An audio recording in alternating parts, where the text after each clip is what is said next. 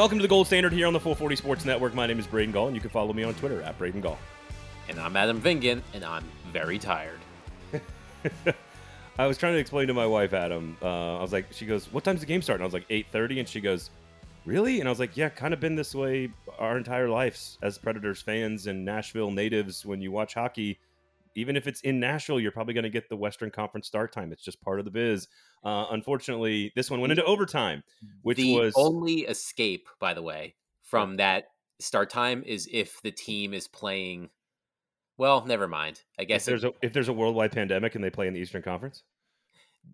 that was nice. Not the pandemic part. Um, that sucked, and it and continues to suck. But the yes, the the redesigned, rejiggered, whatever you want to call it, Central Division last season, where they were playing the Florida teams in Carolina, and every game was like six thirty Central because Oh. of the road games. Oh, it was awesome. How wonderful was that? E- Oh, it was either so great. Either way, so today on the show, we'll get you ready for the Preds coming back to Bridgestone, down 2 0, of course, after an overtime game winner by Cale Makar, which, of course, you could see coming from a mile away. Not on that shot, but just the dam was going to break. The complete domination of the Colorado Avalanche. Listen, th- this is not a I told you so moment here. Obviously, Connor Ingram is the better goaltender. Connor Ingram should have started. You wrote a great story uh, for the athletic i recommend everyone going to read it through the eyes of his parents driving all the way down which you mentioned on the pod a couple of days ago to see him make his debut in the playoffs which he made 30 out of 32 saves but this time the, he, getting the start is different he had to lie to his parents about at dinner as you wrote in your story that, that like he couldn't tell them because he knew they were going he had to protect them from themselves basically um, and to go out and do what he did giving up a goal real fast to nathan MacKinnon going a million miles an hour down the wing, and it, frankly, is a goal he should have saved. Uh, to then save like the next 48 in a row or whatever it was to to finish with the I want to say the second highest saves by a rookie making his postseason debut like in the last like 20 years or something like that. I can't remember who the other one was. Uh, it was all over the PR, but just what an what an evening by Connor Ingram.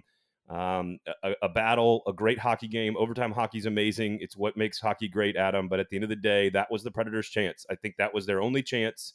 Uh, Yakov Trenin missed a wide open net. They missed a five on three to start the third period. They had their chance to get back in the series. Connor Ingram gave them every opportunity, and it just didn't happen. Colorado's just too good, and they just came at him in waves in overtime, and Nashville had no real answer. So the the the this the, excuse me. It's like I said, I'm very tired. The the stat that you're referencing comes from ESPN Stats and Info. It said, despite the loss, Connor Ingram's 48 saves are tied for the second most by a goalie making his first playoff start in the last 10 years. 10 years. Okay. Sorry. Elvis Merzlikins in 2020 had more when he saved 49. Actually, I think there was a shot added to the Avalanche's total, so Ingram actually finished with 49 saves. Nice. Um, so he's tied with Elvis Merzlikins for that particular uh, particular particular stat.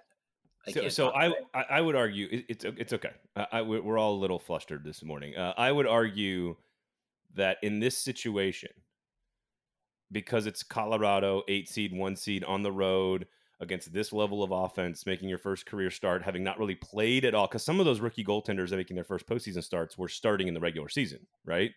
So I, I, you could argue this is the greatest rookie goaltender performance in ten years, pretty easily. I would argue. Oh, for sure. Um, and you know, I, I I think we are both in agreement. Um, we were both in agreement that that Connor Ingram certainly provided the Predators. This was before he started when we were talking about who should start. Um, we both agreed that Connor Ingram added an element of unpredictability. Um, you know, if it were up to me, uh, David Rittich would never play another game in a Nashville Predators sweater. It sounds Um, it sounds so harsh when you say it, like the way you say it, but it's just sort of it's not personal, like you know. So, if I, I I'm trying trying to remember this off the top of my head, David Rittich allowed four, excuse me, five goals on 13 shots in game one. Um, between games one and two, Connor Ingram allowed four goals on 82 shots. But it, but Um, it, but I thought it didn't make a difference though, Adam. Oh God. don't don't don't say anything. Don't mention it. If you know, you know. know. Let's move on. um anyway so you know, I, I think you know his performance last night, of course, was sensational. I would also like to give a shout out to Cale Makar, who scored the game-winning goal in overtime, who had 23 shot attempts in all situations. The Predators had 35 as a team God. throughout the entire game. Makar, according to Natural Stat Trick, had 23 individual shot attempts, 12 shots on goal, eight scoring chances. Um, you know the you know I thought the first period went about as well as it could have. I, I thought the Predators, you know, played to their type of game. They got a goal from Yakov Trenin. I thought the quote unquote herd line was much more noticeable uh, last night than they've been in weeks, um, especially Trenin. He was all over the place. Um, but after that point, the Avalanche outshot the Predators 43 to 15. Um, from the second period, third period, and partial overtime. So there's that. Um, shot attempts total, shot attempts total in all situations. Um, actually, I think I was wrong about the Makar stat because I think I was looking at his stats individual at all situations in the Predators at five on five. But whatever. Okay. Shot attempts S- were still still a very lopsided performance. Cale Makar versus the Predators. Shot attempts were, according to Natural Stat Trick, one hundred three to forty five. Oh my god. Um, if What's you want, slot? you have the, you have the slot shots. Well, that was Natural Stat Trick. So here are the numbers from here are the numbers from Sportlogiq. I want expected goals, offensive zone. I don't have and, expected and goals, shot. but I can tell you, I can tell you some of that because they don't put expected goals on their on their period reports. So I think this was, I think this was Sean Smith who tweeted this out, but a, a photo of the TV broadcast, and I didn't watch, yeah. I didn't watch the Predators broadcast. Um, four three seven expected goals for Colorado, one three nine for Nashville. Sounds about right. Again, I think this is at the end of regulation, so don't quote me on this. Offensive zone time 853 for Colorado, 442 for Nashville. Slot shots 23 for Colorado. Slot shots 8 for Nashville and I thought that number was high for Nashville. Let's see. I actually if you give me a second I can pull I can pull up all of that for you. Um, How much okay. vamping do I need to do? Need me to you do? don't need Just, to do any. Okay, all right, all right, go ahead. Okay. Oh my gosh. Okay, so so to have that reaction just reading the numbers is not good. Oh my gosh. All right. So shot attempts were, as I said, 108 to 43. God. Um, it says shots here were 46 26, but that doesn't seem right. Um, anyway, uh, slot shots here were 26 to 13 in favor of Colorado. Ozone possession time was 10 minutes 18 seconds to 5 minutes 15 seconds in favor of Colorado. Uh, scoring chances were 29 to 7 in favor of Colorado. Expect, right. Expected goals. This seems like a lot. I'm not sure how. I, I mean, I'm, I'm not. You know, I love Sportlogiq, but this seems high. They have the they have the Avalanche scoring two goals on 6.09 expected goals. According to Sportlogiq, Colorado should have scored six goals, and they well, only scored two. Now, I will say, if they if they came out of regulation with a roughly four and a half expected goals, I think one and a half is just about right for that. For maybe that, that maybe period. those numbers were maybe those numbers were regulation only. That might explain it. That, no, that my numbers. That's what I'm thinking. I think my numbers were just at the end of regulation, which I said. Thanks for listening. Yeah. I think um, uh, I, if you add the minutes in overtime that that Colorado com- completely dominated. I mean, I can't like it, it, was one of those moments where you're watching a hockey game and you're going, "This is going to end soon." like this is this is only a matter of time. I hope you're prepared, and you just sort of prepare yourself for it there were a couple of like brilliant shifts by Roman Josi in overtime. Again, I think their, their their opportunity was in the third period. They had a five on three to start the third period for almost a full two minutes, and Yakov Trenin missed an empty net on a brilliant feed by Roman Josi. And that's not a knock on Trenin because he played, like as you said, a, a really great game. They had no business winning this game, Adam. Let's just we can we can cite all the stats we want to. Six goals expected, four and a half, slot shots, danger, offensive zone time, whatever. Colorado completely dominated. I, I don't know. My, my only question is how much do you think the Predators' defensive game plan changed to protect Ingram, or was it just Ingram? Because I thought there were a lot of saves where it was just Ingram doing the work. Yeah, and that, and that did not allow Nashville to attack more. Yeah, I think they were just under siege for yeah for basically 45 45 to 50 minutes of the game. Um, I thought the first period was pretty even, and then from there it was all Avalanche, and, and Connor did uh, basically everything he could, minus actually scored the puck himself. Um, but you're right. To your original point, um, I, think that um, I think that the uh, the Predators this was their opportunity. You know, Connor Ingram put together one of the most brilliant performances in Predators playoff history, and we've seen a few of those um, from Pekka Rinne and even some from Juuse Saros. Um, and you could probably even throw Dan Ellison there for one or two, I guess. I, I think um, the I think the record for saves by a Predators goaltender in a postseason game is Saros at like 58. So Connor Ingram wasn't far off. Well, I think I think Saros had back to back 50 plus save games in the playoffs yeah. last year against Carolina. Yep. It was the double the it was the double overtime game I think where he right. saved 58 shots. So, you know, Ingram played amazingly. Um, you know, I think that you know it's interesting it's like how you know it's it's going to be interesting to see how predators fans feel this morning because you know if you are if you are coming off of the the sting of the of the 7-2 loss and you're thinking to yourself you know this this team is going to get absolutely demolished and then you see how they played on on Thursday maybe that gives you a glimmer of optimism especially because last season the Predators were also down two nothing in the first round of Carolina after losing both road That's games, true. and then came back to Nashville and tied the series. Um, then there's the other side of the of the coin where, as you said, Connor Ingram did everything he possibly could to keep the Predators in a game that was so lopsided analytically in favor of the Avalanche, and they could not get it done. And, and so, they and they and they didn't give up a power play goal.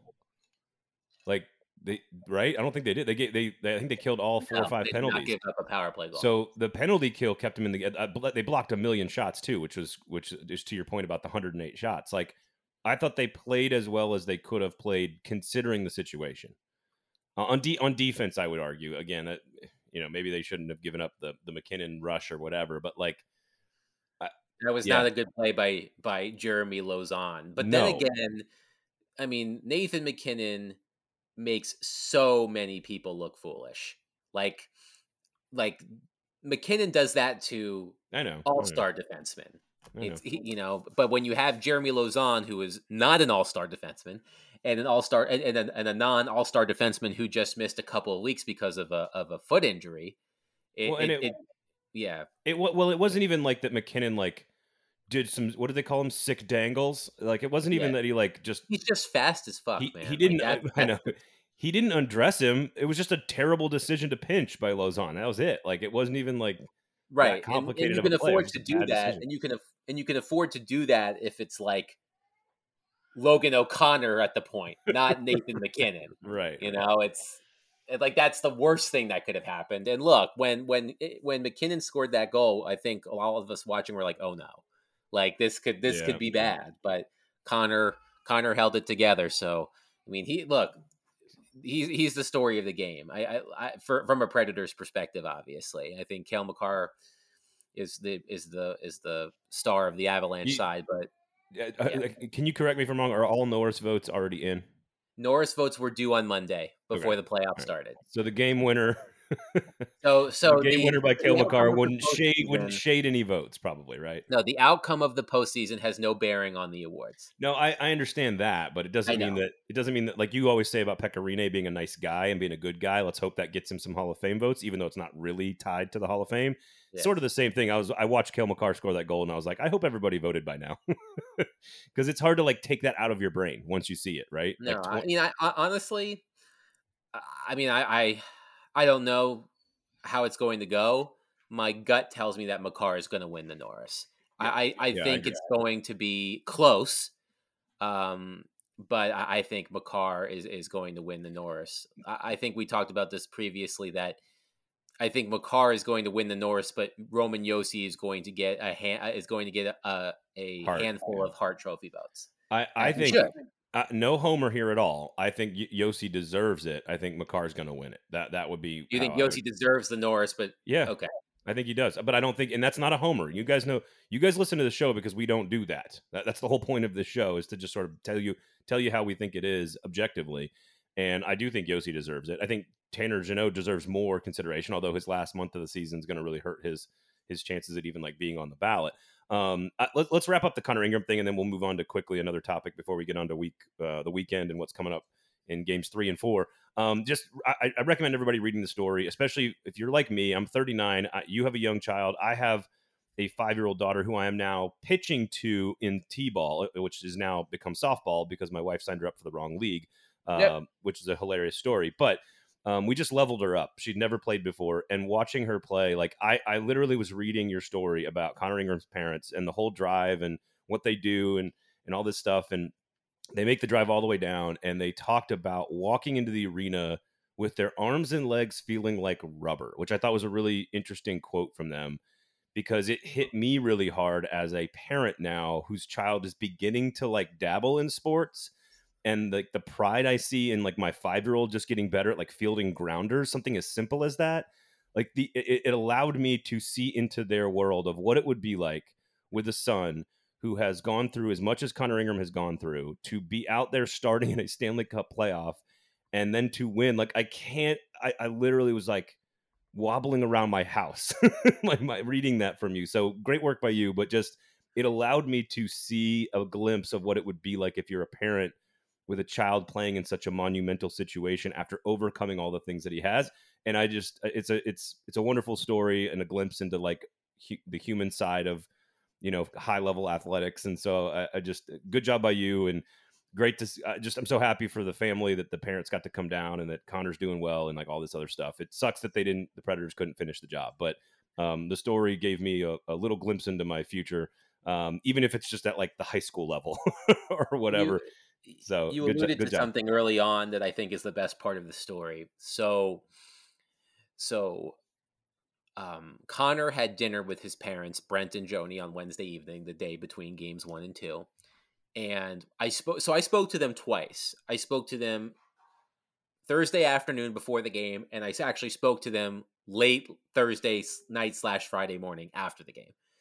And um, so I think I think I called them at like twelve forty five Central. Um, so um, this is how much anyway, he cares about you, Predators fans. Yes. So when I spoke to them in the afternoon and I said to them, did did Connor, you know, did Connor what did first of all, Connor didn't tell yeah, Connor didn't tell them that he was starting. Um, but when I when I asked them about that, he said they said when they when they were at dinner and they asked him about it, he said he didn't know whether he was going to be starting or not. He knew the whole time. Right. And exactly. he admitted that after the game last night because he did not want to make his parents nervous. So, so it's so awesome. What I, what I find is what I found funny is that Brent and Joni spent yesterday afternoon at a Rockies game, and they found out online that Connor was starting because they probably, do not speak to him on game days. Probably, probably because of your tweets. Probably. she said, "I asked, I asked Joni specifically how she found out. She said it was either through the Predators website or my tweet. Oh, um, so." How do you like to find out that your son is making his first ever playoff start, even though they probably had a pretty good idea, right? Like we all kind of knew. But how'd you like to find that out on Twitter from some beat writer? I, I would like to. I would like to to credit Alex Doherty of A to Z Sports, who tweeted something to the effect of, "I guess Connor Ingram's parents were the only people in the world who didn't know that Connor would be starting right. Um, so, so we can we, again we can move on. Great story by you, even if it is just like a short glimpse into sort of parenting and hockey and play. Like it's it was really well done. And I I even got like again I got a little weak in the knees thinking about what it must be like for a parent in that situation. So uh, as we can all only imagine, uh, unless there's a lot of you listening who are like parents of professional athletes. so um, good stuff by you. Real quickly here, uh, we were asked this on Twitter, and I forgive me for not grabbing the name. I for, I forgot to grab it this morning. Um, but somebody basically said, in, in regards to our rebuild conversation, mm-hmm. when we talk about like defining success or failure and you and I've kind of had that debate a bunch and and somebody said well why why is this what why would this be a, a, positive step in the right direction if they've done all this stuff they've accomplished all these things sort of to your argument and still can't are still getting blown out of the building by a team that's clearly better and, and my argument back to that was like who who are the young who who are the young core pieces that could become and, and this is why I like this situation. I, I, think there are you always make the case that there's there's an established team here with a lot of veterans that have a lot of experience, and there there are some that do. It's sort of like a half and half. Half the roster is very experienced in the playoffs, and the other half is extremely inexperienced in the playoffs. And the idea that Tanner Jeannot, Yakov Trenin, Eeli Tolvanen, and Philip Tomasino, which he didn't play, of course, interestingly enough, Dante Fabbro, Juuse Saros, now Connor Ingram, uh, Alex Carrier. Like I think there is a core nucleus of players that are very young. Are any of them Auston Matthews? No, but they are a core. There's a core nucleus there that's the next generation of Predators players, and I think these are the the players that are learning from this experience. And as long as the stars continue to be stars and the young players develop, then I think you're looking at a better team next year. And that would be my argument against the, the counterpoint of like, look, they've accomplished everything they're supposed to accomplish. This team can't go any higher, which I think is the, is is the argument there. Yeah, it's tough because look, there are younger players who are, um, I think, going to be um, solid contributors for this franchise for years to come. Um, we talked about Trenin, we've talked about Jeannot, um, Tomasino, even though he didn't play last night. Yeah, why why wasn't he playing last night? I mean, I, they, I really they obviously played much better. So uh, yeah, I don't know. It's always interesting to me that Eeli Tolvanen goes from being scratched to playing on Ryan Johansen's line. I know, um, so strange. You know, With Kunin, the guy who's accomplished so much. Yes, exactly. Um, so, so anyway, um, so here, here, so sorry. Here's the question. Uh, this is at things underscore ninja oh, I've uh, muted and I, have muted and blocked him, so I didn't see this. Oh, question. okay. So he said, Braden, I've kind of lost the thread on the competitive rebuild aspect of this team. What are the hopes that they'll be better next year based on? Duchene is 31, Forsberg is not signed, Fabbro and Carrier don't look great. Tolvanen is a playoff scratch. What are we looking forward to? And, my, and I said, great question. The young core, Saros, Fabbro, Carrier, Jeannot, Trenin, Tomasino, Tolvanen, and Kunin can take over and grow and improve. And then the stars, which in the NHL – 31 is not the same as, as it is in the NFL. Like hockey players play till they're like 37, 38. Like it's crazy how old. I mean, we're talking about Forsberg signing a seven or eight year deal. He's 26 years, 27 years old. That's into like age 35. That's a seven year window for Forsberg. So I think the idea is, is that Josi, Duchene, Johansen, Forsberg have lots of years still left, maybe three or four or five and then you've got this core of young players. And um, so I think that that's that's the argument. I'm not suggesting that it's correct or right or wrong. Trenin, I think, proved on Thursday night that he belongs, that he's a he can be a difference maker in the postseason, right? I think yes. I think the problem that the that the that our listener is is alluding to, and I think a lot of people are having this conversation, including us, the last time we talked, was yeah, Trenin Trenin is a solid player. He's a solid middle six player, but Yakov Trenin is not the next generation of Predators star, or I don't know how to say it, but he's, he's not Matt Duchene or Filip Forsberg. Right. I mean, like, there's not, you know, there there's not someone coming. I mean, look, there are nice prospects, you know, c- perhaps coming in the future. You know, Yaroslav Askarov is now with the Milwaukee Admirals, the the number one, you know, the the fir- first round pick goaltender from a couple years ago. Luke Evangelista is a, a, a high scoring forward in junior hockey. There are players who could be that, but there's no there, like I used the example of Boston the last time we talked. Like I know, no, I know, you're right, you're yeah, right. There's no David Pastrnak, there's no Charlie no, McAvoy. So that's that's the problem. Is there's not there's not that one guy. You know, you look at you look at Minnesota for example, like Kirill Kaprizov. Like there's no there's no one like that waiting in the wings for Nashville, which is why I think it's hard to get excited for some people about the future of this organization when the stars are entering are exiting their primes. Well, I um, well this this get this brings us to Forsberg, which obviously would have been nice to see Filip Forsberg do something on Thursday. Would have been a great time for him to take over a game and have one of those Philip Filip Forsberg moments. He's had a pretty I don't want to say rough stretch the last month and a half of the season, but um, you know, this is the this is the concern with giving him so much money is that he has these little spells where you go, where where is he? And Forsberg would, was really not a factor that much on, on, Thursday evening, where they really desperately needed him to be the Auston Matthews guy in that moment, right? Like they really needed him, and I still think at his age he can still be that guy for them, th- that sort of number one star for them because they don't really have a better option. Um, but I think this is why he's not Auston Matthews and Pastrnak and Connor McDavid and all these things. That's why he's a second tier guy nationally. Um, and that that's a concern that has to be fixed. They, they need somebody to take over in game three. Like if they want to have any hope of even just creating a gentleman's sweep, if they even want to get through game four. Now, I had him in six. I would drop. I would drop that down to five. I, I think your prediction of Colorado in five is probably right. Are there any adjustments you want to see in Game Three at Bridgestone? I think being at home will certainly help. Um, uh, you know, don't rush Juuse Saros back. You know, I don't know. I, it was that the one time Connor Ingram can deliver that type of performance, and now we're going to see what what it looks like to play a rookie goaltender after you've studied him for a game. I, I don't know what to expect in Game Three, honestly. Yeah, I'm not sure. I'm not sure either. Um, you know, I I'm going to still stick with my my prediction of of Avalanche in five. You know, I was reminded of this last night. I think this has been a topic of conversation in many Predators playoffs of recent memory. But it's amazing to me that in franchise history, the Predators have never won a playoff series in which they lose the first game.